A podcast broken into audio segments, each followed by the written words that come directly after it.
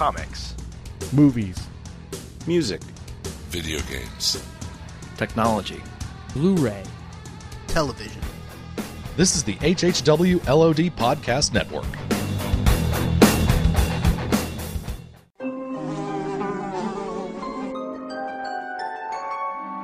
The world we know is gone. No Netflix, no iPads, no Instagram, no podcasts.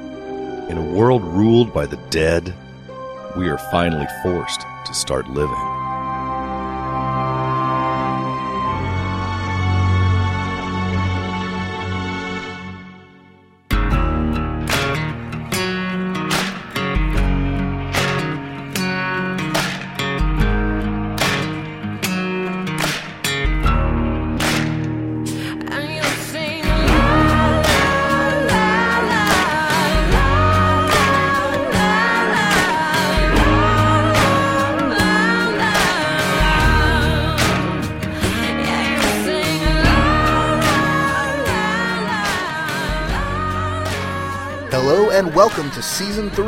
Walking Dead TV podcast. This is episode number 72.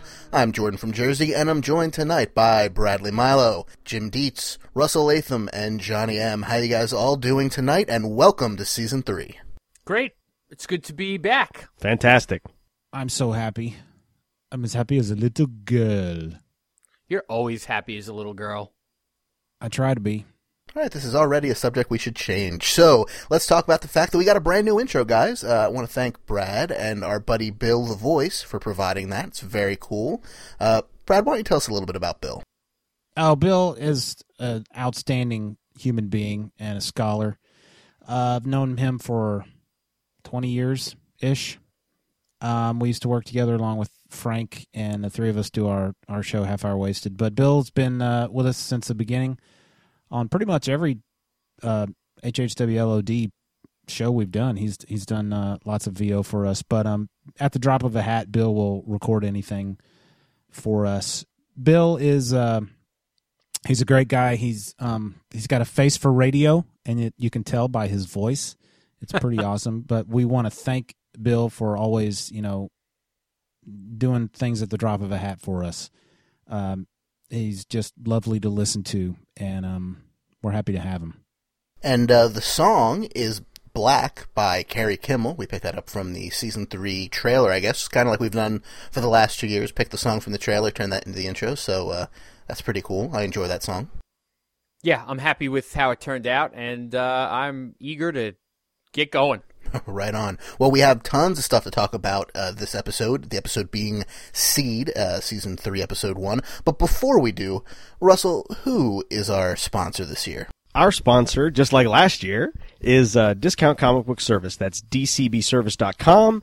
Um, please check them out. Um, you can pre-order your comics a couple months in advance. Uh, not just comics, even. Um, you could get trade paperbacks, hardcovers, uh, toys, trinkets, magazines, you know, all kinds of cool, geeky stuff. Um, a ton of Walking Dead stuff always. Um, some of the highlights this month are the Walking Dead Omnibus Hardcover Volume 4.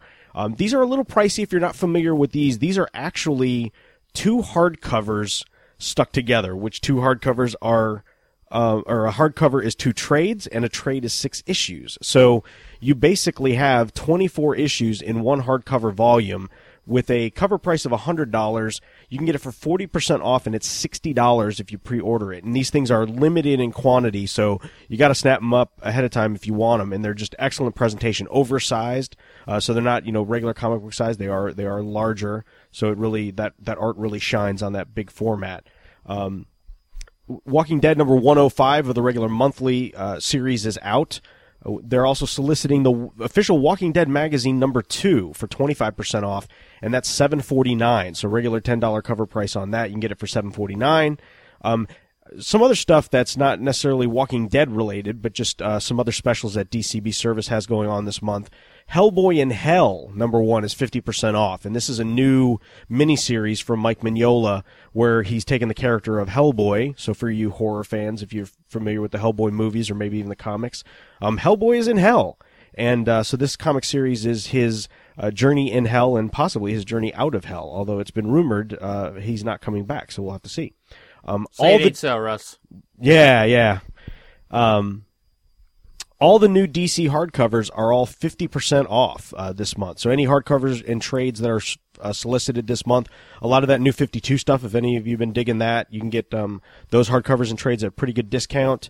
Amazing Spider-Man number 700, huge anniversary issue for Amazing Spider-Man, 50% off. Its regular cover price is 8 is $8. You can get it for 3.99. So, I believe this is probably going to be either an 80 or 100 page spectacular. Um, big doings going on allegedly from Dan Slott the writer with Amazing Spider-Man and 700 moving forward. Um, actually 700 is the final issue of Amazing Spider-Man before it uh, jumps over to the Superior Spider-Man uh, in in January, um, which leads me to October specials the the the Marvel Now bundles. So if you if you've been following Marvel Comics news, uh, Marvel is relaunching uh, pretty much all of the titles. Originally, it was going to be one title every twenty, uh, one title a week for twenty weeks, and I think now they're pretty much uh, going through the whole line and relaunching it with either some new flashy title or a new number one. You can get that bundle of twenty three issues for a total of fifty percent off at forty dollars and eighty eight cents. So great deal. Regular price of eighty one seventy seven. Um, so fantastic deal there at 50% off if you bundle them together. Um, and don't forget to use the code WD8 if you're a first time customer and never have used uh, DCB service before. You can get an extra 8% off of your, your order for the first time. So again, uh, DCBservice.com. Um, we thank them for their support. Yes, we do. Well, before we get to the actual episode, let's talk some news. Let's talk, in fact, some ratings. Uh, this episode, Seed, premiered to 10.9 million viewers. Uh, that is a, a 7.4 in the ratings. What does that mean? Well, that means it's the highest rated episode of The Walking Dead ever. It's the highest rated episode of anything on AMC ever. It's, in fact, the highest rated th- episode of anything on basic cable television ever, and it won the night. It was the highest rated thing on television uh, on Sunday night. So I would say resounding success all across the board. If I may interrupt, uh, believe Russell can comment on how busy the uh, website was last night. Yeah, the um, so Dish uh, AMC for Dish customers, uh, supposedly just for Dish customers, although you don't have to, you know, sign your name in blood, or anything saying you're a Dish customer, uh, was streaming the premiere live, and their website was completely jacked up. It was way overloaded. I tried tweeting out. Um, AMC eventually put something on their website to say that the site was overloaded. So huge response. I mean, last uh, when they've done this for their other shows, they did it for Breaking Bad. They did it for, um, I guess, Hell on Wheels, and um, you know, no real problems there. And those are both fairly popular shows. But I could not get on to watch it. Eventually, I just had to. I bailed out. I just, uh, I, I just couldn't do it because it, I just wasn't gaining any ground. They did offer uh, during the day, as we record this on Monday, the day after the premiere, um, basically rebroadcast or rehab it available to stream for folks that might have missed out. So um, I think that's pretty telling in and of itself. Um, other than the ratings, you know, being so high, the fact that there's so many people that were trying to take advantage of that of that online stream. Uh, just a quick breakdown of the ratings. Like I said, it was a 7.4 uh, in the ratings for the 9 o'clock premiere. And that basically means that of all the televisions in the United States that were turned on, 7.4% of them were tuned to the show. That was 10.9 million viewers, and, and that's up over or 50% in terms of millions uh, versus the season two premiere, and it's 54% up in terms of the rating from the season two premiere. So uh, a lot more people watching, but there was also slightly less televisions turned on in the U.S. at the time. Uh, than there were last year. That is 7.3 million adults between 18 and 49, which is kind of your big, uh, the the big uh, consumer group that they're looking to hit for television because those are the people who buy the most stuff. Jordan, when you say a record breaking for biggest cable show ever, um, Basic we broke our own record. Isn't that correct? Didn't we? Did Walking Dead hold it last year? I, I believe they broke their own record that they set last year, which broke their own record that they had set with the season one premiere. I think Amazing. They they, they constantly break their own record. It's kind of like. Uh, you know, if you think about that guy who just broke the record uh, jumping out of the balloon up in space, it'd be kind of like if he just went back tomorrow and jumped from 10 feet higher and the next day went up and jumped from, you know, 50 feet higher than that. That's pretty much what they're doing. They're just making fun of everybody now. And I think it's awesome. It's like seven minute abs. No, six minute abs. It's it's What what is that? That's you don't get. What, what movie is that from? No, that's um, that's uh, something about Mary. Yes, yes. Genius. So if you want to calculate between all three showings, because I showed it at 9, 10, and midnight on Sunday, uh, it got 15.2 million viewers total. So that is pretty awesome it's kind of interesting to me too how the, the popularity of the TV show is almost uh, mirroring the popularity of the comic. The comic started out small and got a great word of mouth following and just snowballed into this big phenomenon. And we're seeing the same thing with the TV show. I mean, it's usually the opposite. Usually a, a TV show will premiere big and then slowly, you know, lose um, uh, viewers by attrition as it goes on. The Walking Dead has been just the opposite. It's been more and more popular as it's been going on. Um, much like the comic book did. You know, it started out small and word of mouth has caused it to really explode. And another um, thing that may be contributing to that is now you can watch season two on Netflix in addition to season one that's been there for a while. So, you know, people may be going, well, I'll just catch up real quick on Netflix. I'll let the season three episode stack up on my DVR, and before I know it, I'm I'm in the game with everybody else. Exactly. Before we get to the episode discussion uh, proper, we should mention that the Comic Con audio from this year's New York Comic Con is available at uh, WalkingDeadTV.com and on the same feed right now, so you definitely want to check that out. It's really cool stuff. And, Johnny M., I believe you have some information uh, for us about a certain contest winner.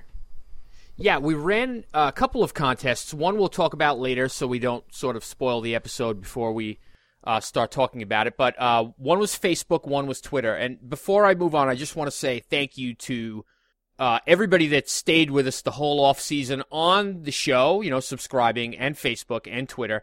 Uh, we'd also like to welcome all the new people that we know we're getting with the start of the new season, and welcome back everybody that returned, right? That sort of left for the off season and uh, has come back since the show is starting up. So welcome to everybody.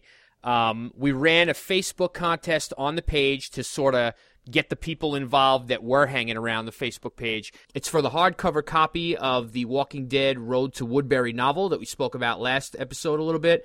We posted a picture of, uh, it ended up being Michael Rooker at the premiere flipping everybody the bird. And the contest was to caption this picture. And we got lots and lots of entries. And, uh, just like our poetry contest that we ran a while back, uh, it turns out that less is more.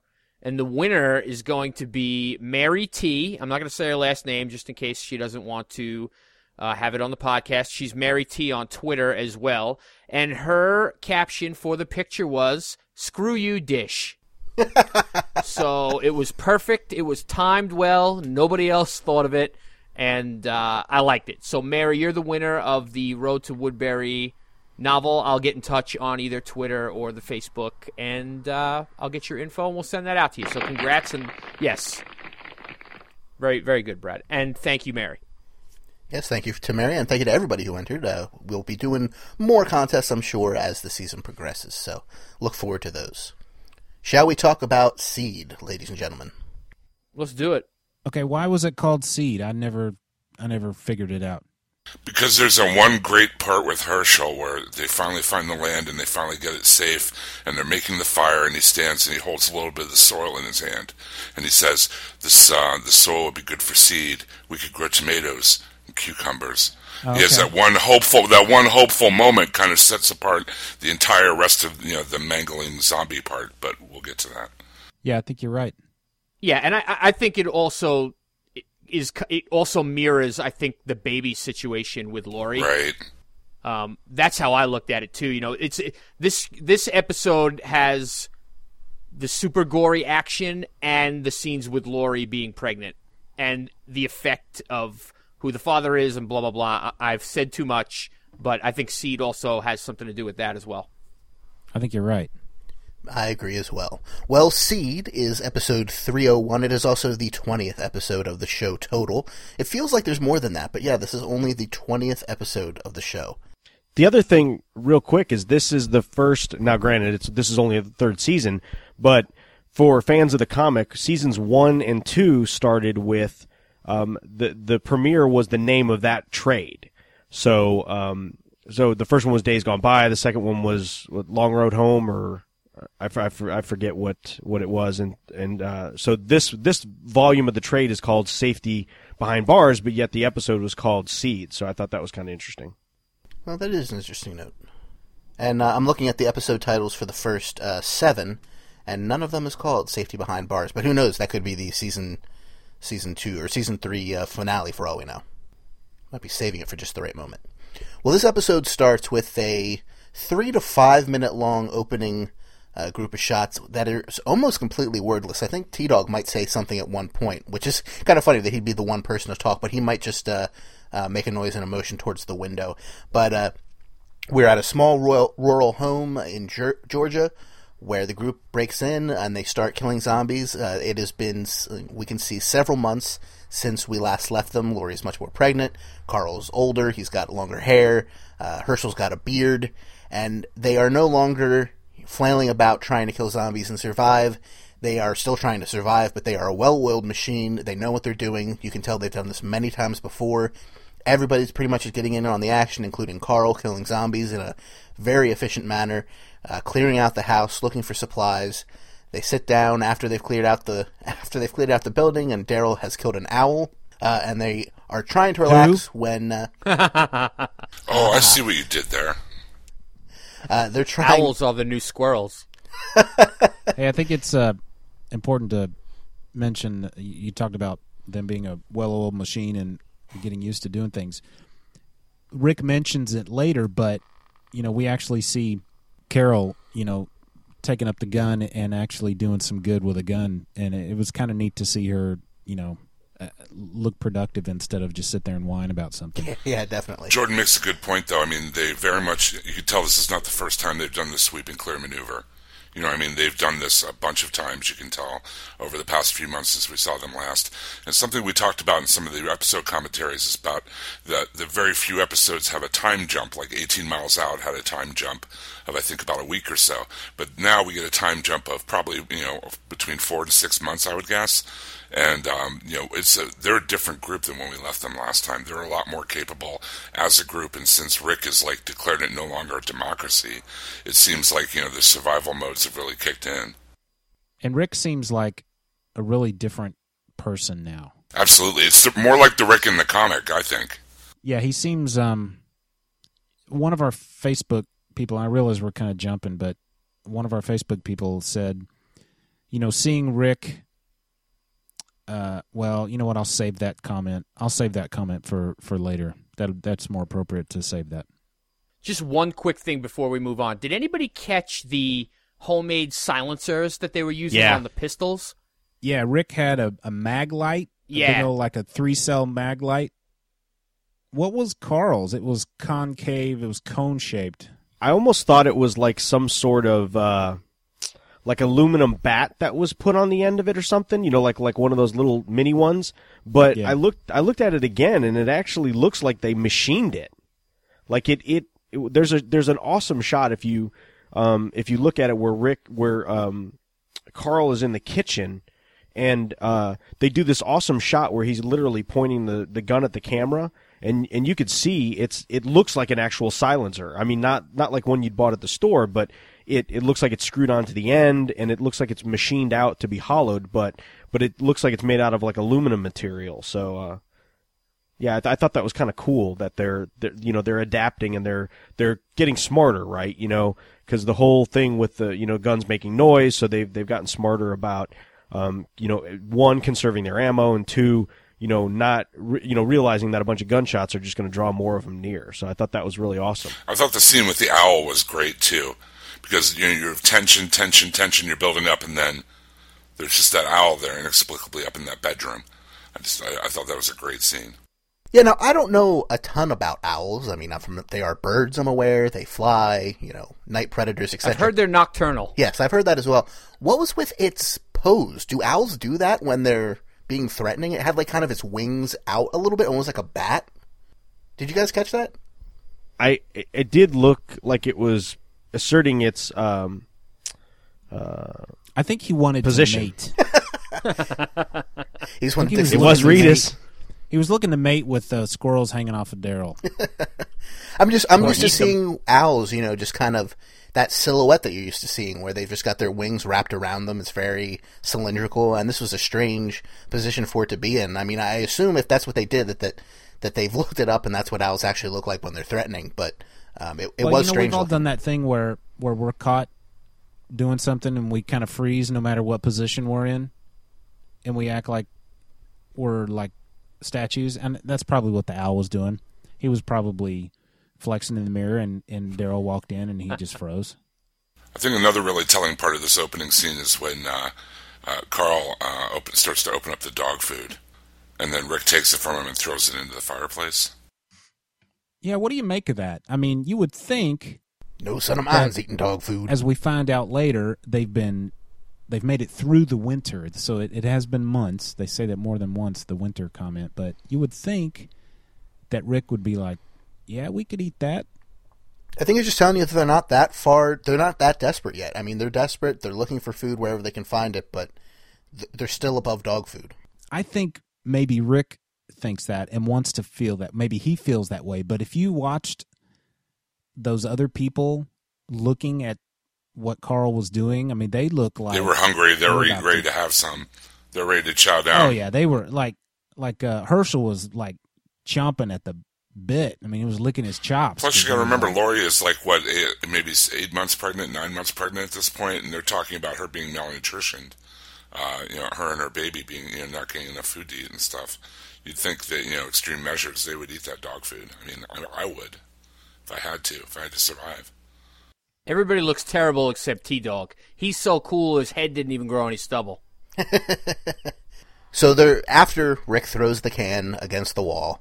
Uh, again, all this is, as far as I can remember, completely wordless, which is really cool. Uh, T Dog looks out the window. He sees there's a bunch of zombies. He alerts the group that uh, the place is not as safe as they thought it was. They hightail it out there as, as silently as they can, and they leave the place in the dust. And we are introduced to our brand new opening credits, which uh, remind me a little bit of True Blood um, mixed with The Walking Dead. Not in a bad way. I've always liked the True Blood opening credits, uh, but there was a couple effects they used that reminded me of that. So not only do we have new opening credits, so does uh, The Walking Dead. What do you guys think of that? First thing that I noticed was no sign of uh, Frank Darabont. of he was but- in there. Ac- he was in there. He was. It was like it went by so quick. I literally think it was less than a second that his name was up. It said uh, developed by. Oh yeah, I totally missed it, so it must have been Yeah. quick. Yeah, even one of the professional reviews I read mentioned that he wasn't mentioned in the credits, and I was like, uh, no, he he definitely was. But I mean, there were a lot more credits in the opening credits this year than there have been in the past, so everybody got a little bit of a shorter uh, shot up there. I think. And it was a little, uh, the, uh, it was a little less uh, obvious. Like in the first, the last uh, credit sequence, like they had like Jon Bernthal. They actually have like a picture of Shane, you know. In this, they have like Andrew Lincoln. They just show the the sheriff's star, you know. Or when Steven Yeun, they show the the pocket watch. Um, it just it was a little more subtle, I thought, than than the last credit sequence. Plus, in the opening credits, I really enjoyed the little, the few shots of the prison or whatever. So, you know, letting the people know that this is going to be a major story element going forward. Absolutely. If I was Melissa McBride, I think I would be upset that I wasn't included in the main credits. well, that's going to come Yeah, down to whatever her contract is. I guess, but you know, like it or not, she's a main character on the show. They should at least show some When respect when she and learns how to shoot straight, they'll put her in the main credits. Okay, all right. So after the opening credits, we uh, regroup with the survivors. They're still trucking around in the vehicles from last season, or at least two of the three are the same. I'm not sure if it was the same truck. I didn't pay that close of attention, but uh, we learned that, like like uh, Brad already mentioned, you know they've they've already gone through the winter. Uh, this is four to six months. I think that was a good good guess, Jim, for sure from where we last left them, and uh, they have not discovered the prison, even though it was right over the ridge. And we saw last season they've been kind of going in circles. There's uh, two or three different herds of walkers out there that they're aware of, and they're you know trying to stay out of their path. They're worried about them combining, and they've been circling throughout the state. And they even mentioned uh, I like that they mentioned that they might go to Newnan next, which was funny for me because I have some family out there. Um, and I, I imagine if you're a, a viewer who lives in Atlanta, uh, it's got to be awesome to hear all those different you know, or a viewer from Georgia rather, it's got to be awesome to hear all those different town names and be able to go like, oh, I know exactly where they are. I've been stuck in a traffic jam on that road or whatever. Yeah, that used to happen on Sopranos all the time for like different towns in Long Island and stuff. Right, right. It was always a it was always a uh, treat. I got to do that uh, when I watched um, Zombieland because it that it first that first started out and um, I actually forget the the city, but it was a uh, suburb of Dallas, Texas. Garland, I believe, it was Garland, Texas, Rock on. and that's like was with like four miles from the movie theater I was watching Zombieland at. I was like, holy crap! That's got to be a weird experience. Yeah, The only, no, I spoiler alert. I love this episode. All right, I thought it was a great episode and a great way to start off the season. Okay, not to jump the gun too much, but the one thing that bothered me about this entire episode, they're looking at a map of the area. Okay, they have a map of the area rolled out on the truck. They've circled around this entire area for six months now. And you know, the closing of the the last season, we saw the prison in the background from where they were camped. I, I just found it a little incredulous that it wouldn't be on the map. You know. Well, I was thinking along the same lines. I was thinking, okay, it's been three or four months, and they haven't stumbled across that prison, which was you could throw a football over there, and there it was. No, it was a little You know, farther than that. Okay, yes, I'm I'm exaggerating, but it was within sight. I mean, it was right there. They were so close. You know, it was that, and how have they been finding gasoline for the last three or four months? But you know, I, I roll with it. It's all good. I I took it more as that scene at the end was for us, not you know, it's kind of like one of those things that they throw in there for the fans. Um, and two, they made a point of saying, you know, they they circled, they basically went in a big circle all winter, so they, they kind of, you know, let you know that they they hadn't really traveled that far from where they started at the end of season two. So I I kind of uh, suspended a little disbelief with that, and and Yeah. you know, just took it as uh, we we got a really cool Easter egg at the end of season two, and it was it was worth that suspension to, to have that you know several months back. I did appreciate the way they revealed the prison. It was very similar to the comic with Rick and uh, I can't remember who he was with in the comic, but in this case it was Daryl on the show. The two of them kind of walked up around something and boom, there was the prison. I think in the comic they walked up a hill and as they crested the top of the hill, boom, there was the prison. So it was kind of a neat reveal the way they did it. Yeah, yeah. Like Brad said, the, uh, Rick and and uh, Rick and Daryl they go out into the woods to do a little hunting while the group rests. Uh, they're walking down While everybody's cleaning their panties, I think was what, what Daryl said. Yeah, uh, Yeah. They walk down some train tracks uh, and uh, they look across kind of a swampy area, an- another one of those, and they see a uh, a prison, a, a really big prison, a really nice looking prison. I mean, not nice in terms of, I mean, it was kind of a cruddy looking prison in terms If of If I was going to be in prison somewhere, I'd want it to look that nice. but uh, it was definitely a nice looking building in terms of a set or in terms of an actual location that they got. Uh, very authentic, very cool looking. I love the guard towers. Uh, there was even like one just kind of sitting in the middle of the swamp, wasn't there? One. One Guard tower, tower? yeah. I think there was one guard I tower completely surrounded by water. You could be right. I, I just don't recall. Right, right. Uh, and uh, Rick already has kind of a look of you. You can tell he's thinking at, at about a thousand miles an hour, looking at this building. And uh, I think next time we see it, we've got the whole group approaching the the building, af- approaching the fence, and he says uh, something along the lines of, "This is perfect." Rick had that same look on his face that Hershel had on his face when he was watching Carl open the dog food. I can get behind that. Yeah, that makes sense. there's a couple things in this scene that really I thought was cool and again shows the ingenuity of the writing and, and or the set people and something we didn't really see in the comic either. I mean, we didn't really see weapons with silencers in the comic. Um, and the other thing we didn't really see is the clever way they're closing back these gates. They're using like zip ties and carabiners and little chains and stuff. I just thought that was a really, really cool touch. Like these guys are being extremely crafty and extremely handy um, and using you know everyday items that you wouldn't expect to use uh, in that manner to you know to to to quickly you know open and close things to quickly um, block things off so that you know the zombies don't get through. I just I just I just love those little touches. And not only are they doing them, but they're, I mean, like we talked about before, in terms of a well oiled machine, they have thought this out. They have planned. They have the materials ready. They all know their job. You know, they're, they're working in tandem. I thought that was absolutely fantastic throughout the episode, um, for the most part, in terms of them always knowing what the other person's doing, always knowing where they're supposed to be, when they're supposed to be there, and, and carrying it out pretty much flawlessly. And moreover, there's that great there's a great scene with um, them where they're between the two fences, and they're not sure how to go about clearing out the road. You know, they decide one of them has to run for the gate, and uh, and um, Glenn is like, "No, I'm fastest. No, no, no." And instead of there being a big argument and discussion like there would have been in season two, that would have taken like half the episode, Rick is like, "No." This is what we're going to do. You're up the tower. You're over here. You're on coverage. Carol, take your time shooting the rifle because you're not too great right now, and I will run. You know, it's just it, it's you know like you said the we, we keep saying the well-oiled machine, but it just goes to show like how much the group has changed since we saw them last, like how much more coordinated they are uh, under Rick's leadership.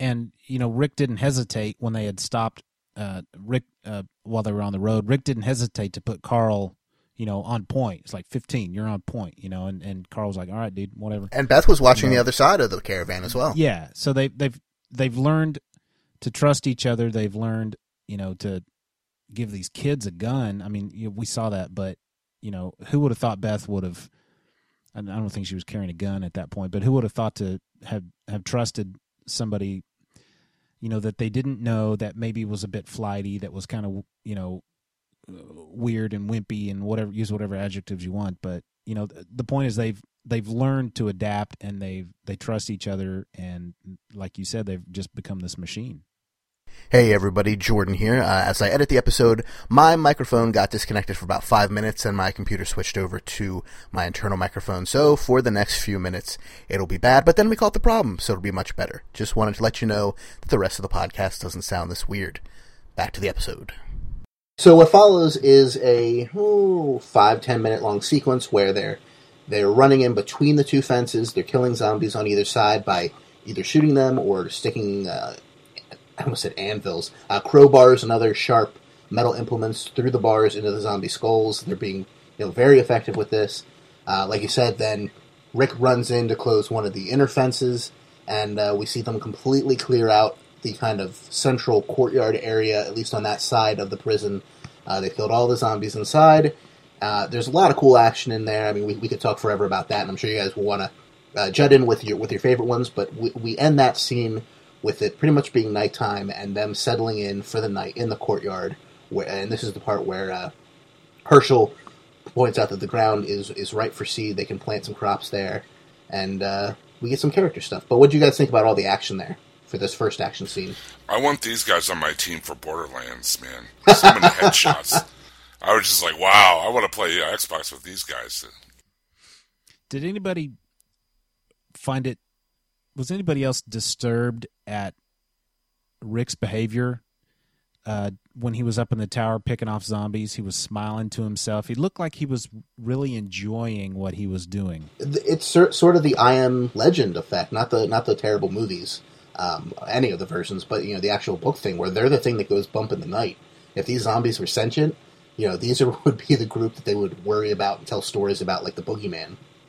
Yeah, I mean Rick was, you know, he was joking around when he when he was saying later that that in the scene we haven't gotten to yet. You're about to mention they're sitting around, there's some singing, and and he's like, you know, we got to push a little harder, and we got to go in there and do our thing, and and he looks at Carl and he says, you know, these a-holes they don't stand a chance it just seems like he's become so uh, flippant i guess about the whole deal? At the same time he's not because he's he's pressing them on. You know we got to move on. We can't rest on our laurels. But at the same time he's like yeah you know i got some target practice in today. I got a couple of good headshots. You know these a-holes are not gonna he's kind of absorbed the best parts of shane. I guess. It, it just seemed like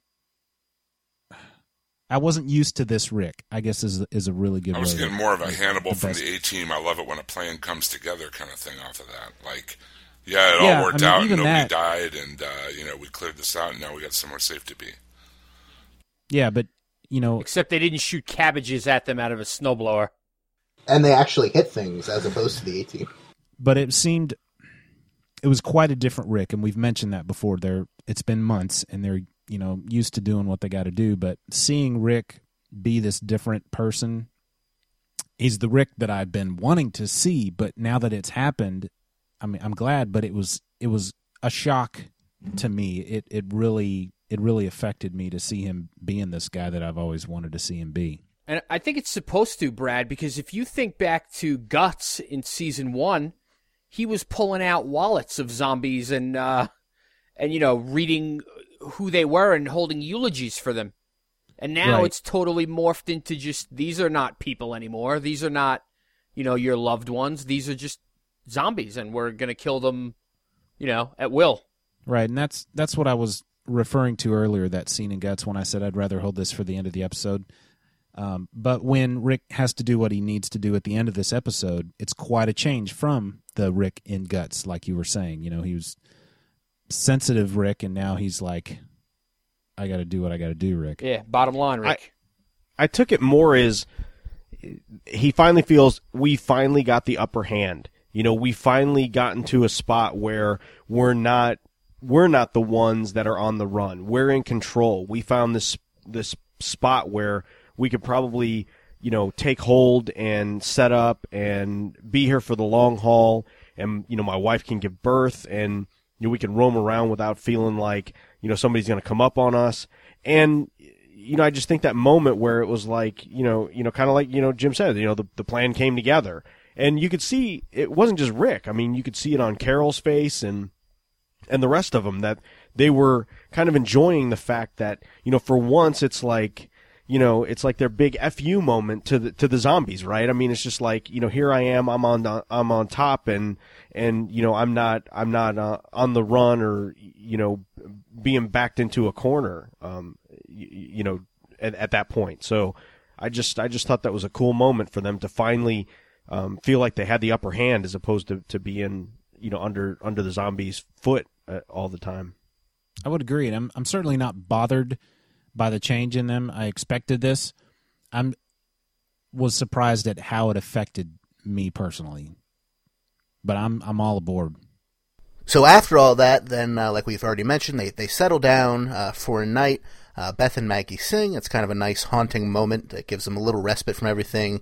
Uh, Carol and Daryl have uh, they flirt for a little while on top of the uh, an overturned bus. It was actually a pretty nice scene.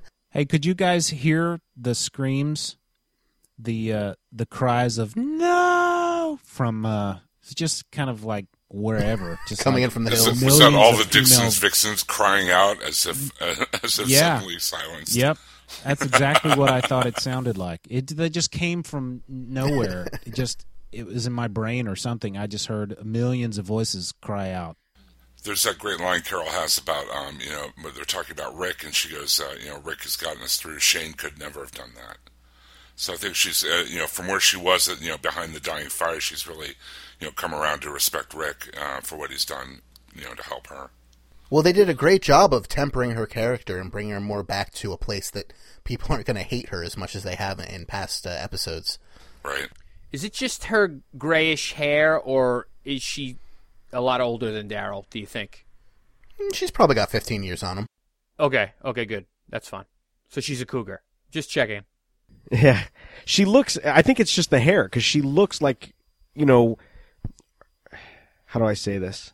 She she doesn't look like she.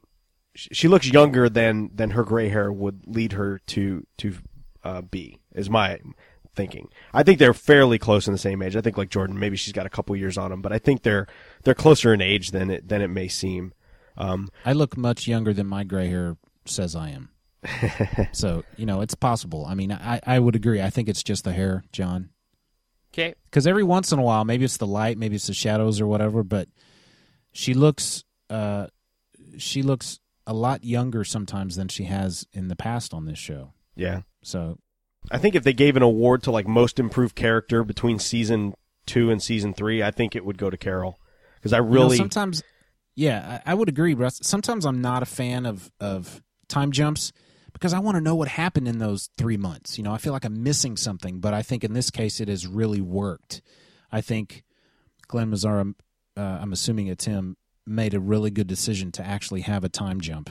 Yeah, I mean, I think, you know, we probably have big egos as fans, eh, but I really think they listened to like the fan outcries. I mean, everybody hated Lori, and we're gonna get recognition soon coming up where that everybody does hate Lori. and Rick was a wimp, and now Rick's not a wimp. And T Dog said nothing, and he still says nothing, but he kills a lot of zombies now. No, he actually had a couple So- lines. He had a couple lines. Yeah, a couple. But I think they improved on a lot of the stuff that, you know, everybody said they didn't like. Oh, definitely, definitely, definitely. And I think a lot of that was, you know, Mazzara didn't. I mean, he could, was doing damage control last season, but this season, he's, you know, he's fully in control. And if you listen to the uh, the New York Comic Con uh, panel that we posted as our last episode, you know that's exactly what Gale Anne Hurd and Robert Kirkman were saying that they were going to take that kind of you know that m- momentum. That's kind of what they're committed to is making sure that there's more you know more momentum, more going on in, in each episode. And there definitely isn't this one, as you can tell. This is pretty much the only quiet moment we get is them around the fire in this whole episode. Uh, Rick and Lori also have a conversation where she. I, I don't remember if this was the part where she acknowledges that she's been kind of a terrible person to him. Um, although she, I know she does it later with Hershel as well. But uh, that was a pretty good scene. I mean, still not. She's still not the most likable person in the world, but I didn't want her to die at that particular moment. You know what I mean? And I think she's going to. Don't you got? I mean, obviously we're not spoiling. It's just prediction talk. But can they? Can she have this? I guess. I guess she can lose the baby, but she can't be pregnant or have a baby on this show, right? I mean, I I just can't see them pulling off a newborn on this show or a very pregnant Lori much longer. They might do another time jump. Yeah, maybe after the first Well, six. We haven't, Yeah, could be. you know, they didn't specify just how long it's been. They said through the winter, and it wasn't exactly winter when we left in season two. Yeah, but so- she's very pregnant, and she wasn't showing at the end of two. So you're talking about Right, so- six months minimum, I would say. Well, she was probably two months along last Nope. season, and now she's about seven. But they did say repeatedly in this episode the baby's going to be here in a few days. Right. So I wouldn't be surprised at all if we see her give birth. It's not that I guess I don't think we'll see her give birth. I just don't think they're going to be towing around a newborn. So I disagree. something's going bad. I want to see Lori's story progress the way it progresses in the comic, and that's all I'll say. I want to see it.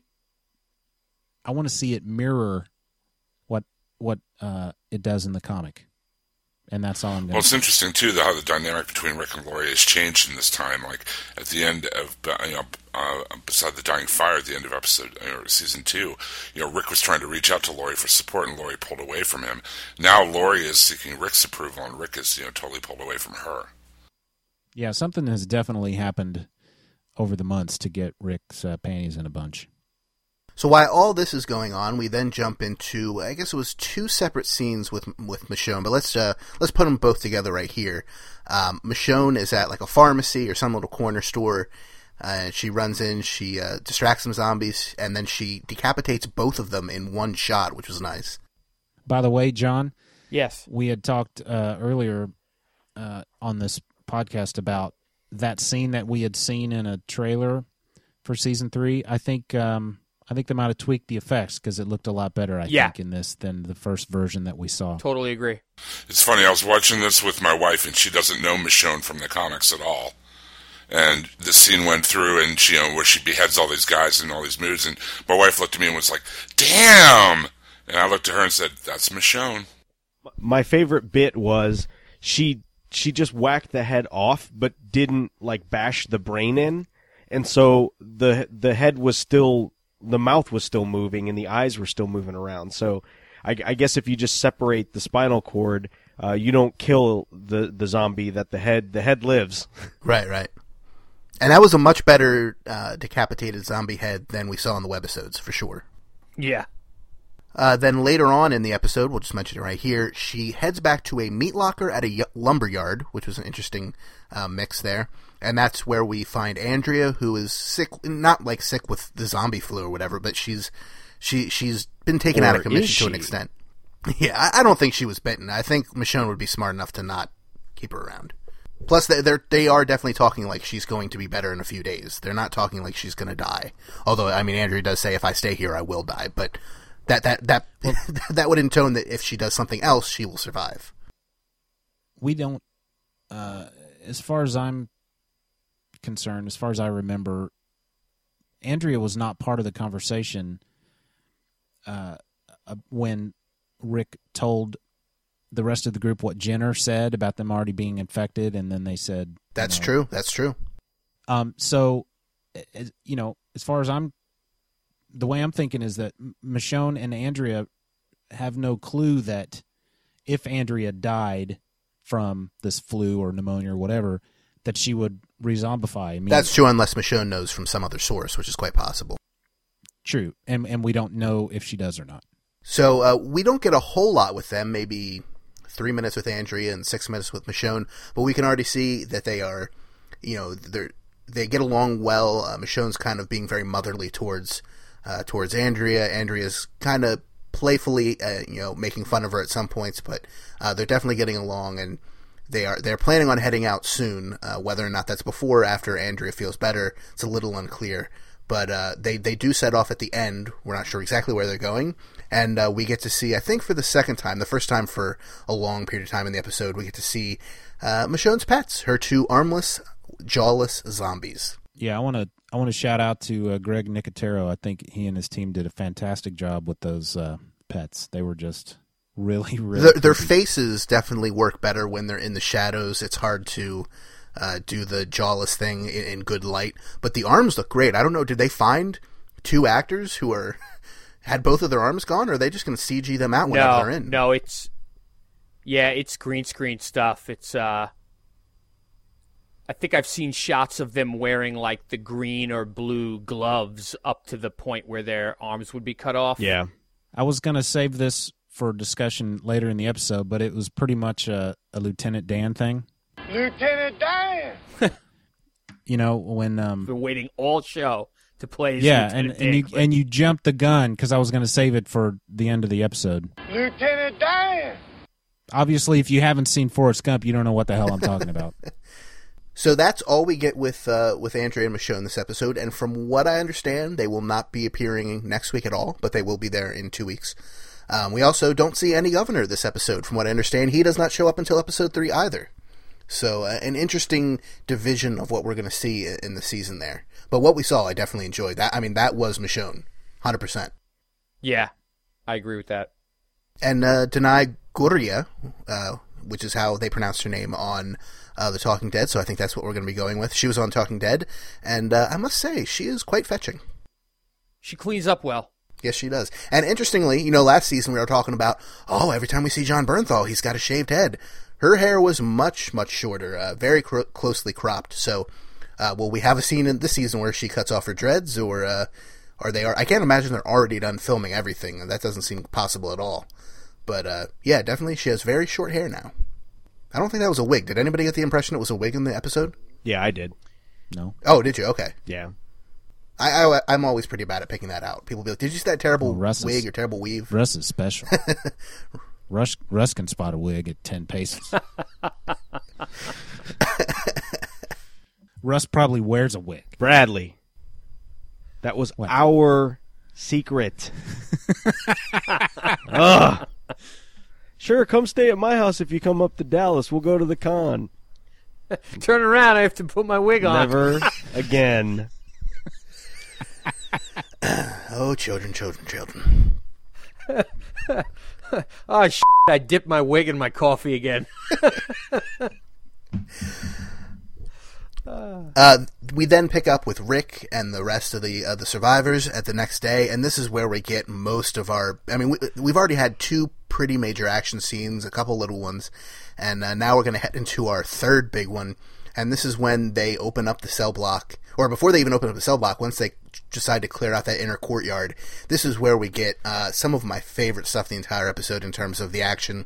We get the riot gear zombies. We get my absolute favorite, man. the gas mask zombie, which that was one of. I mean, I don't get grossed out too often, but that got me a good. Oh my gosh! You know when that when that happened, The face uh, came had- Are you off. talking about when when the yes, yeah, the face, literally ripped off. I mean, like you got to imagine all the methane and all the gases from the rotting flesh has been trapped inside that mask for almost a year at this point, and has just been eating through the skin.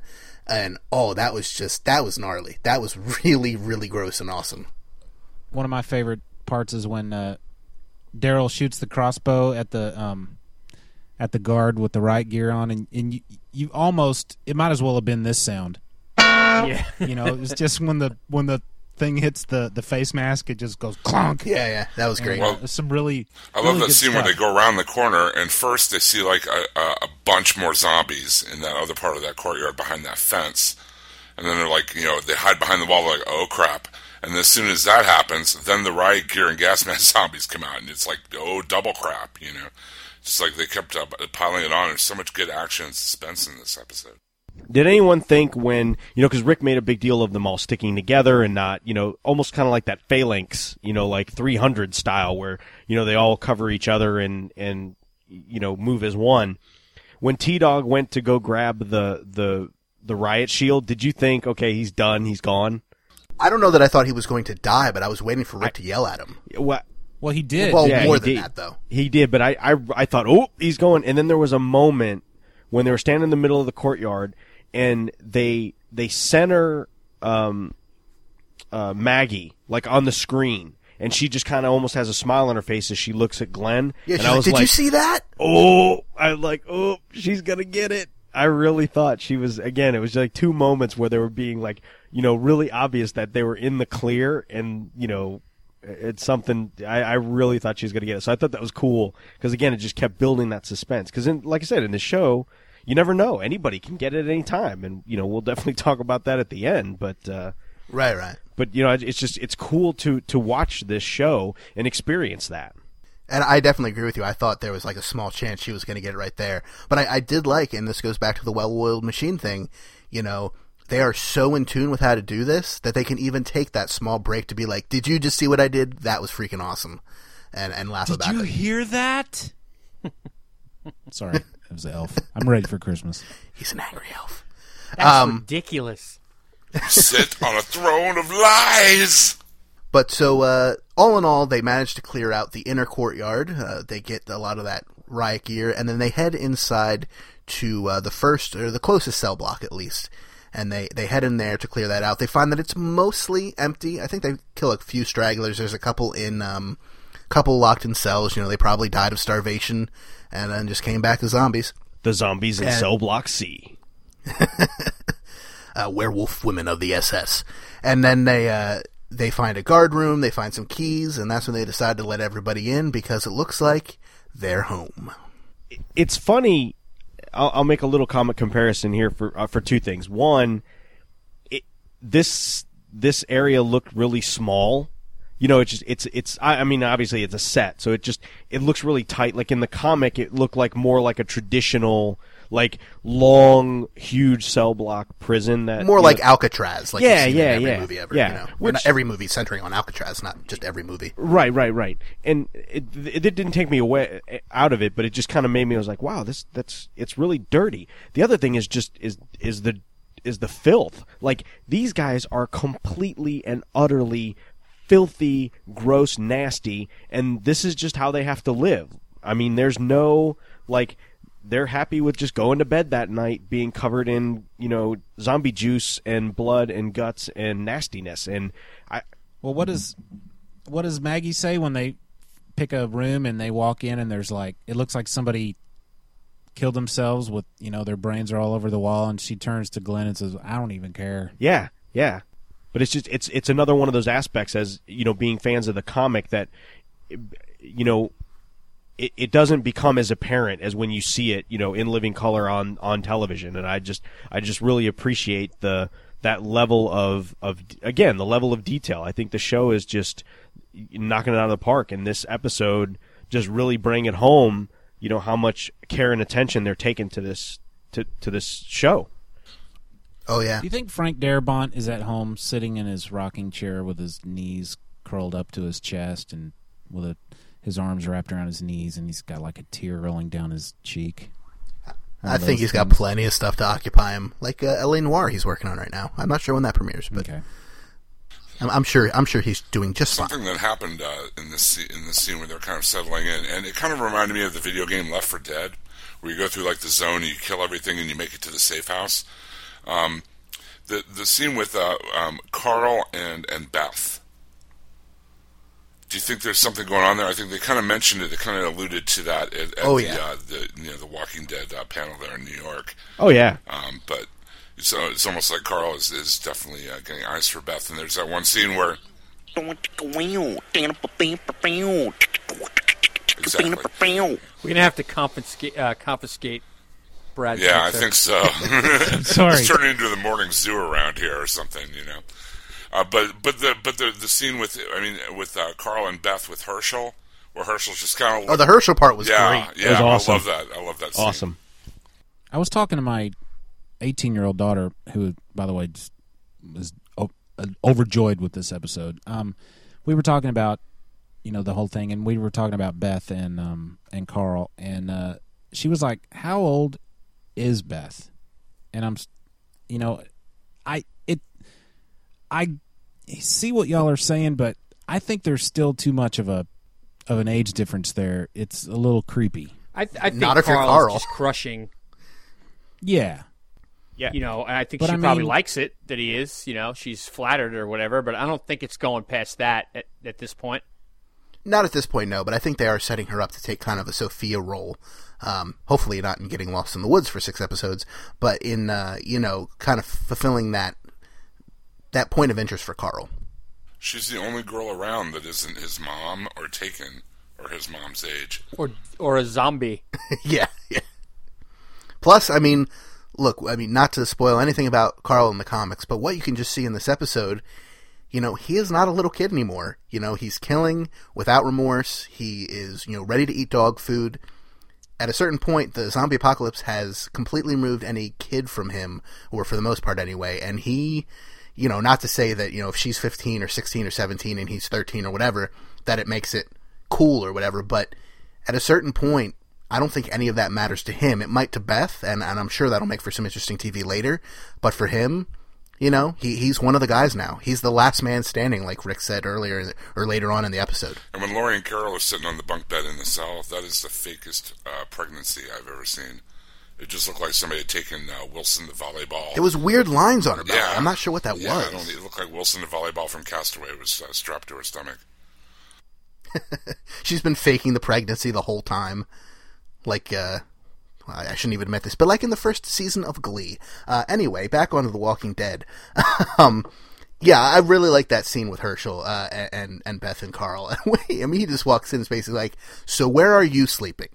Because it's not in here with my daughter. Uh, that was fun. Did you find her cell? Every yet? every farmer's daughter joke I ever heard flashed in my head at that moment. you know, it was Carl's too young to even funny, ever have you know, heard a farmer's daughter joke. Hershel took it with a grain of salt. You know, he and Beth had a little laugh about it, and that was it. You know, they didn't. Uh, I, I was glad. I was relieved that Hershel didn't have this horrible look on his face, like I'm gonna have to watch that boy. You know, because it just seemed it seemed very innocent. Oh yeah, definitely. At some point, I can't remember if it's that night or the next morning, but uh, this is where we have that scene between Hershel and Lori, where it was, you know, in the past, like some of those longer talking scenes where it gets boring, but I was really uh, kind of entranced by this because she's talking about all the horrible things that could go wrong with her pregnancy, not just in the, you know, there's no modern medicine around, but in the, you know, if I die, I try to attack the baby or you. If the baby dies, is stillborn and tries to claw its way out and infects her that way. I mean, it was a really disturbing kind of scene, and she basically makes Hershel promise if anything goes wrong, you do not hesitate to kill me or the baby if you have to. There's another interesting point about this scene that lets us know that a time has passed and b these people have changed. This is the first time we ever hear Hershel swear. Yeah, I, think noticed he might that have in too. the season finale last year. Yeah, but he I don't remember him, and I recently watched that. I don't. I don't think he swore at all. I think this is the first time we ever heard him. he's definitely becoming m- more um more it's like he understands the world he lives in now, right? At the at the end, Right. once he kind of saw what happened and went down at the barn, and he kind of had that change of heart and kind of put all his uh, faith behind Rick. I think I think Hershel is a completely changed man, um, and I think he's. I think in the he's still the same Hershel to the core, but I think he's he's loosened his I belt agree, a Brad, bit. because I mean, when he asks his daughter to sing that song, and then Maggie joins in, I mean, that's a sentimental uh, tie to the old world, you know, the world that happened, you know, before the zombies. I mean, it Yeah. shows that. I agree, he's still Hershel at the core. It's just he's kind of adapted himself to the situation a little better. you know, and the fact that he he said, regardless of the fact that he swore, even if he hadn't sworn, he he said, you know, who doesn't care about this is that little baby in there. So he's still he's still grounded. He's still an emotionally sensitive guy. He's still the same caring human being. It's just that you know he's loosened up a bit. And this was another good scene for Lori in terms of making her less terrible. You know, she talks about how she's very aware that you know everybody doesn't, or uh, most of the people don't like her, even her son and husband. Um, that she feels terrible. She doesn't want to be a burden on the group. And, you know, if the baby goes or if she goes, you kill them immediately. Do not let her endanger anyone else. Um, all in all, I thought they did a really good job with Lori this episode, and from what I understand, they do an equally good job uh, next episode as well. From the critics who've seen it, um, you know, uh, granted, there's a certain um, element of Lori that's always going to be somewhat unlikable, just based on what she's done throughout the series. But I thought they did a really excellent job of, you know, taking her back from that precipice this episode. Lori turned a big corner for me in this episode. I really, um, I, I've, I've I've come back around, and I hope they keep the direction they're going with her character because I think it's really it'll really turn me around because I was not a fan of of Lori, and like you know we mentioned before, even in some of the commentary episodes, it's not a reflection on Sarah Wayne Callies. It's it's more a reflection on the way they write her character, and I think they finally they may have finally kind of gotten it right and kind of put her on a path where she seems to be making a little more sense. She seems to be not so wishy washy and you almost kind of feel sorry for her at this point. Um, you know, especially in this conversation with with Hershel. It should also be mentioned at this point because I don't know if they're going to bring it back at some point later on in the season. But Daryl mentions that one of the zombies they killed is not prison staff or a prisoner. It looks like a civilian. Now, granted, that could be someone coming in from the outside. You know, they're worried about how secure this place is. This is, could also be somebody who was there visiting. You know, uh, you know, there are civilians at prisons sometimes in terms of you know meeting up with people uh, whenever the, the, time is allotted. But that that is something that could come back into play the rest of the season. So I wanted to mention it now. There's lots of civilians in prisons too. There's counselors, teachers, uh, medical workers. Oh, that's true. You'd be the guy to ask about this, John. So so it's not that out of the ordinary. No, no. Okay. So at this point, uh, like I mentioned earlier, uh, Rick says to Carl, you know, you could be the last man standing. You need to stay with the group. So he stays with, I guess it's Beth, Carol, Lori, and the baby. I think they're the ones who stay behind. They lock themselves into the cell block. At this point, they've got two or three sets of keys they've looted off of guards. Uh, whereas the rest of the group goes off to clear out the next cell block and look for the commissary, look for food, look for medicine, all that kind of stuff.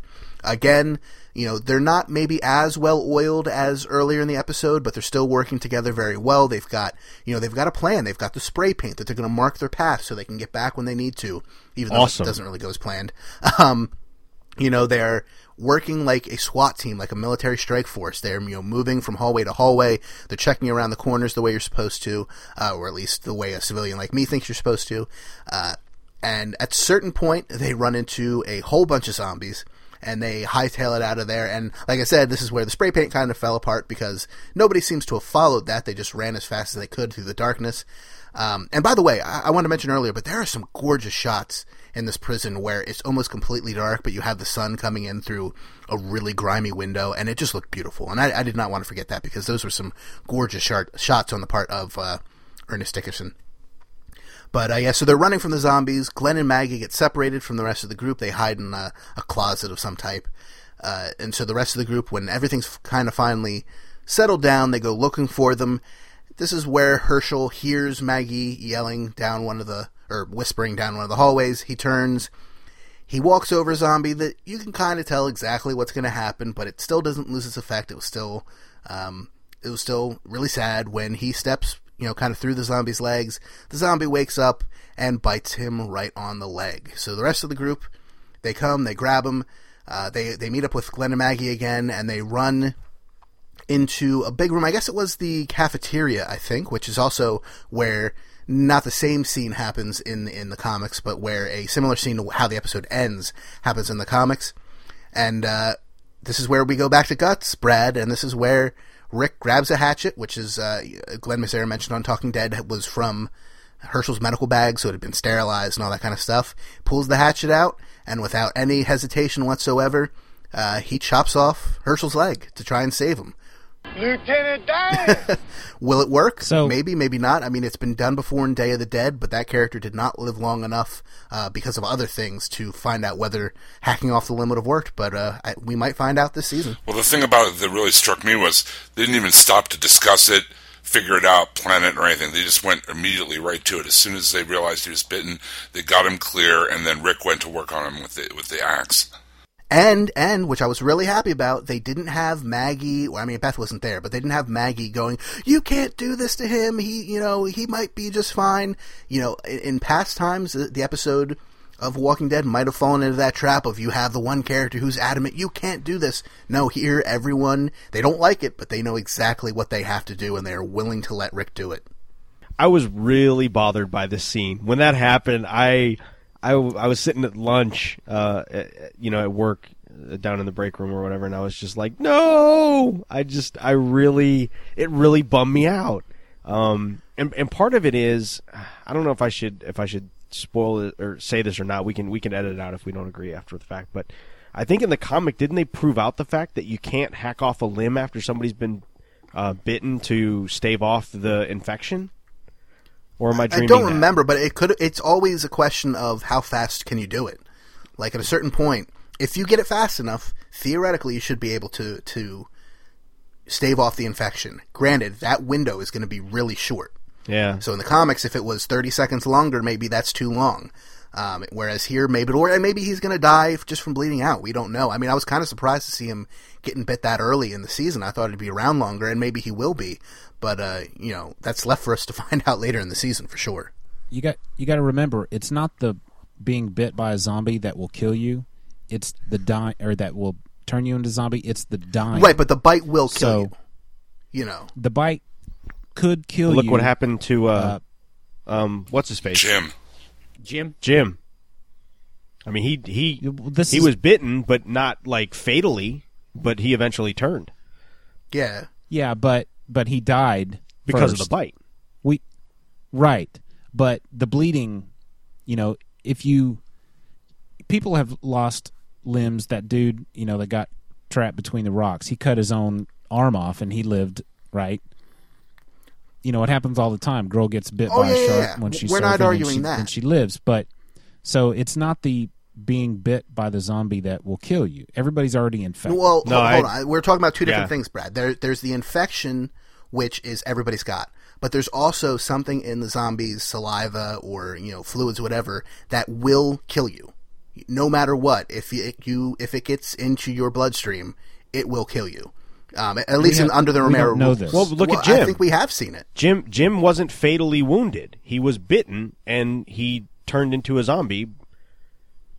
And and that's what you know. I mean, we granted we didn't actually see it all take place on screen, but he started to get really really sick and turn because he was bitten. He wasn't. He didn't lose a lot of blood. He didn't have some.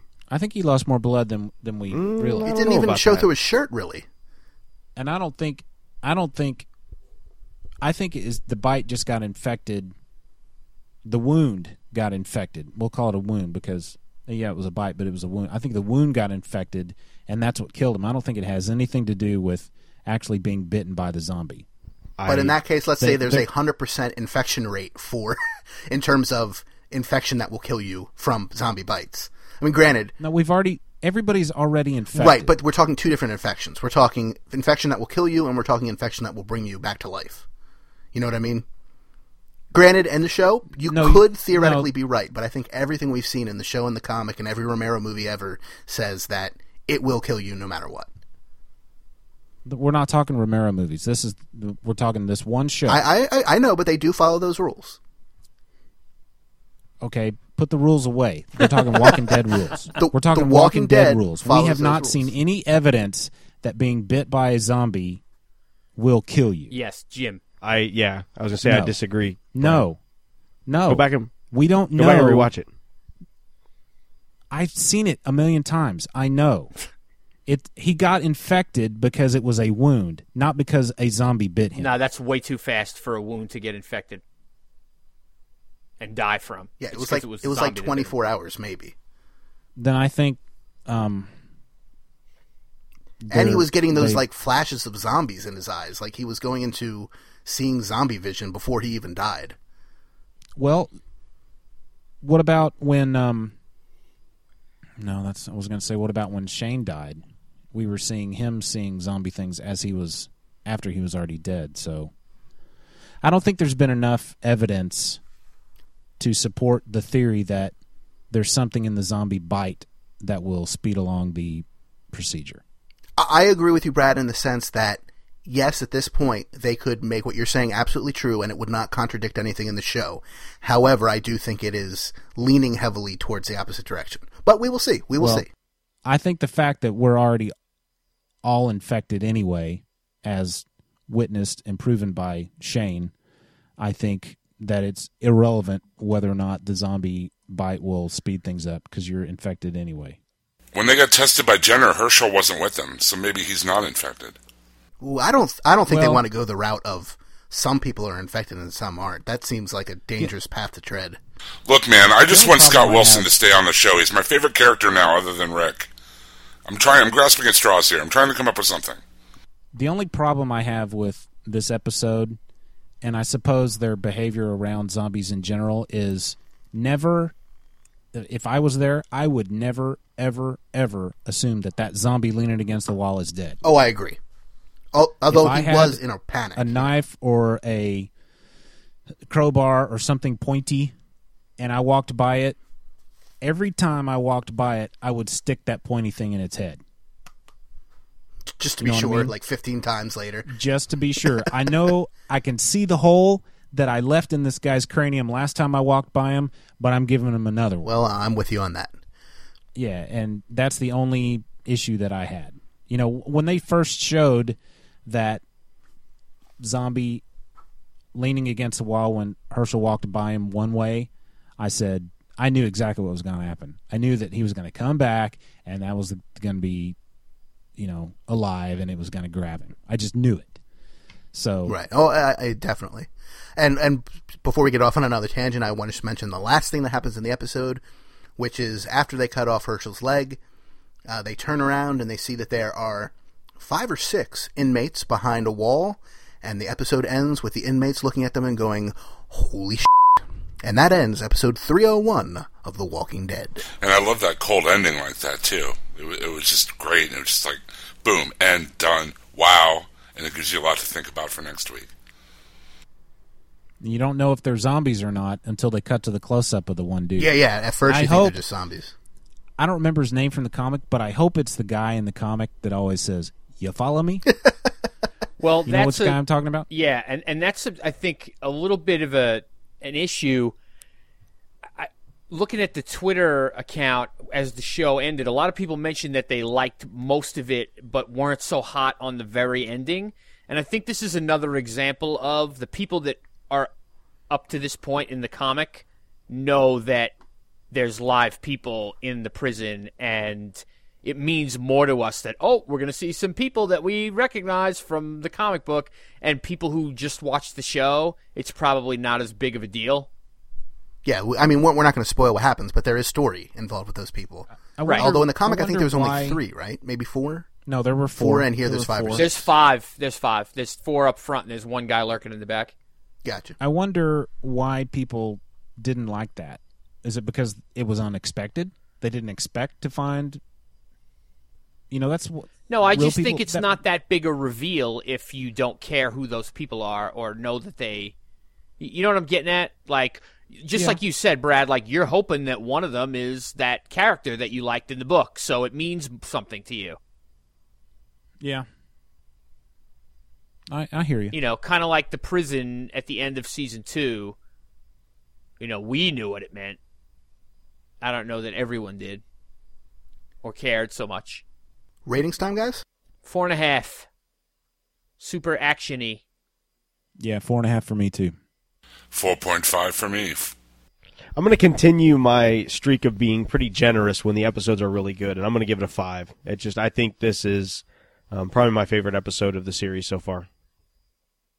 Yeah, I was thinking that as well. I can't think of one that I liked more than it. I mean, I put it right up there with like the very first episode of the series and maybe the finale last season. Like it's right there, definitely. I am going to go. I'm going to play against type, which is something I rarely ever do. And instead of rating everything higher than everybody else, I'm actually going to give this a four two five. I, I liked the episode. There was a lot of really cool stuff in it, But for whatever reason, and I can't explain why, it could have just been the frame of mind I was in, there was a number of scenes where I was getting antsy and was like, all right, just get to the next thing. And like I said, there's a lot of cool stuff, enjoyed most of it, but for whatever reason, I was a little bored at certain points. So 4.25 from me, but still overall, very Well- good episode. In that case, I'm going to change mine to four and three quarters to bring the average back up to four and a half. But, Fair enough. I, I will not, uh, I will not disparage you for that. and it's uh, it's probably worth four and three quarters. I mean, it was just that good to me. Twitter pretty much agrees with us. Um, we got a four from Rick Binkley. We got Jimmy in Georgia, who's a good uh, friend of the show, four and a half. Buster the Zombie gave it four busters, which was uh, interesting. Uh, 4.75 from Crispy Lunkett. Joe Jans, four out of five. Lots of zombies, just the way I like them. Um, we got a couple of We Think Danai is the Perfect Michonne. Uh, 4.25 from the Meat Tornado, which is awesome. And, uh, you know, that's pretty much it. Five out of five from Lynn. Uh, Ducky is lost. She made me laugh. She was calling him Coach Rick the whole show from the little pep talk he gave early on. Um, I like that, Coach Rick. That works. So the Twitter fans definitely approved. Oh, one other thing. I'll do quick before we get into Facebook. Uh, the Twitter contest. I asked everybody before the show started who's going to get the last zombie kill of the episode. So obviously they had to answer really quick, or all of the good characters would have been taken because the first right answer was the winner. And uh, Joe Marie, it's at it's Jomi21 on Twitter, wins a New York Comic Con exclusive Walking Dead magazine number one for guessing Daryl, which I had to back up a little bit and take a look because after they kill a bunch of zombies in the hallways, uh, they start retreating and they don't kill anymore. So it really didn't happen at the very end. It happened a little bit sooner. But uh, it was, in fact, Daryl. And she guessed it. So congratulations. Yay. The uh, the spread Any on Facebook comments? yeah the spa- the, fr- the spread on Facebook is pretty much the same too. It's between four and five. Uh, Terry Bernard gave it a 4.25, a solid 4.25 busters out of five. Uh, Dane Grannon also a 4.25. We got several five out of fives, including Michael Santana and our, our good friend Lucas King from the the Handycast. Um, Victor Schwartzmiller from uh, uh, Exploring the Multiverse podcast gave it a three three busters. Um, he said there were too many dumb decisions, which I'm not sure what he means there.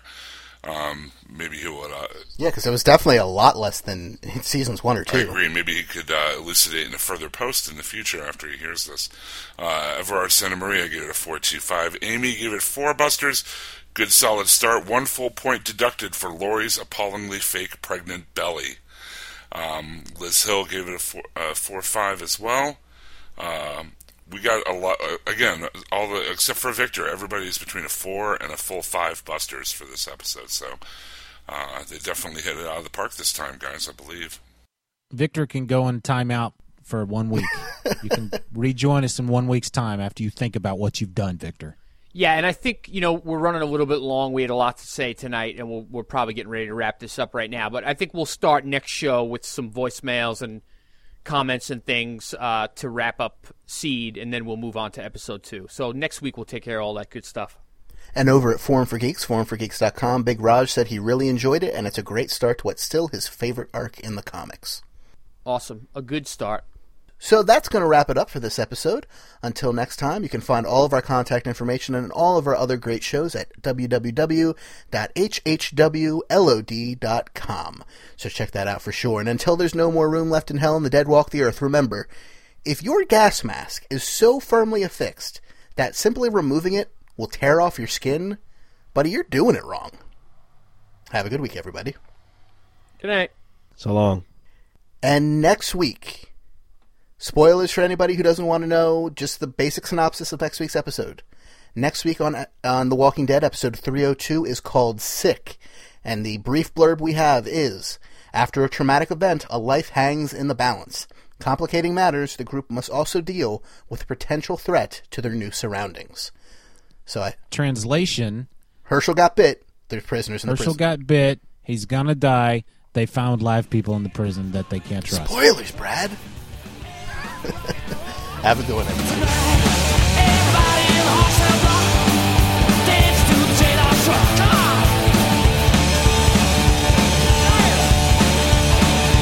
Almost there. Stay on target.